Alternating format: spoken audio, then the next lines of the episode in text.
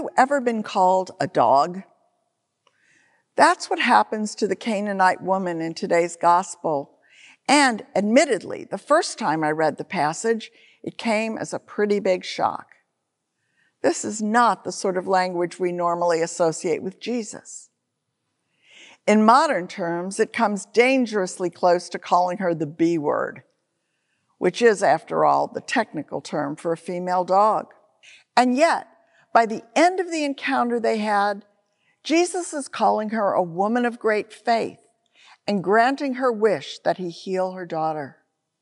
Stated simply, the unnamed Canaanite woman, a foreigner, an alien, becomes one of only two women in Scripture who manages to change Jesus' mind. The other, of course, is Mary during the wedding feast at Cana. But what nice Jewish boy is able to say no to his own mother? This anonymous seeker has a lot to teach us, all of us. How many of us find ourselves pleading with civil and ecclesial authorities who tell us, as Jesus' companions say here, to shut up and go away because she, we, keep shouting after them? Actually, at that point, she's spoken only once. But as we might say about her today, nevertheless, she persisted.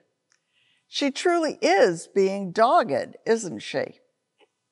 So maybe Jesus' epithet is not that problematic after all. And maybe we need to persist as well.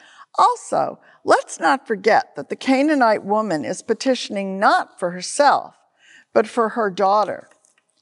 If today's prelates are, according to Catholic teaching, the descendants of those disciples accompanying Jesus, are we not the daughter of the one for whom she is asking to be made rid of a demon?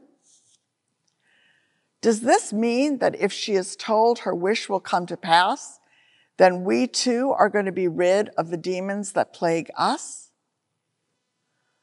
The Gospel of Matthew is largely directed to the Jewish people, and historians tell us that the Canaanites were their traditional enemies.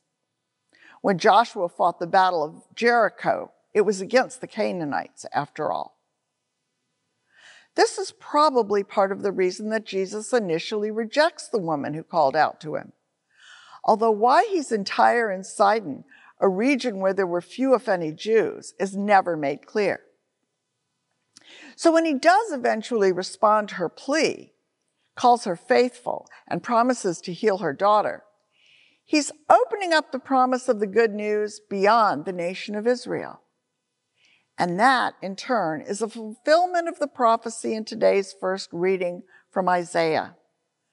The foreigners who join themselves to the Lord will be acceptable on my altar, for my house shall be called a house of prayer for all peoples.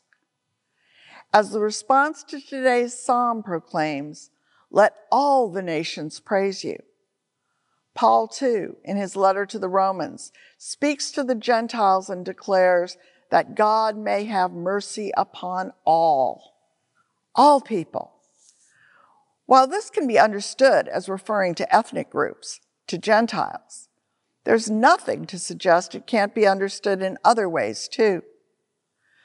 God's house is open to women, to the LGBTQ plus community, to the poor, to the stranger, to those of different abilities, and to so many more even to tax collectors, which Matthew was. And so he too, like the Canaanite woman, was something of an outsider. Perhaps Pope Francis's decision to invite women and other lay people to participate in the upcoming Synod on Synodality is a step in the all peoples direction. The words that the woman uses in addressing Jesus, have pity on me, can also be translated as, have mercy on me.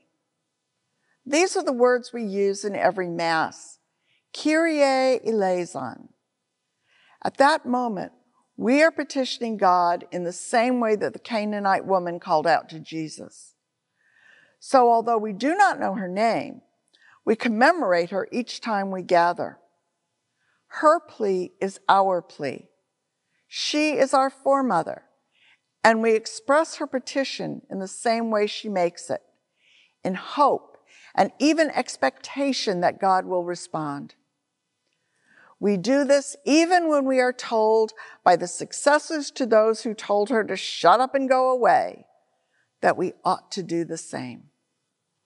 Maybe it's not surprising that this gospel reading is buried in the dog days of summer, because it truly is revolutionary. It resonates especially with me because I'm a woman, but it has much to say to all of us who feel like we don't fit into a box and who sometimes feel tormented by a demon, like the daughter in need of healing. In other words, it speaks to everyone. And so it tells us all to be dogged, persistent, and, like the Canaanite woman, of great faith.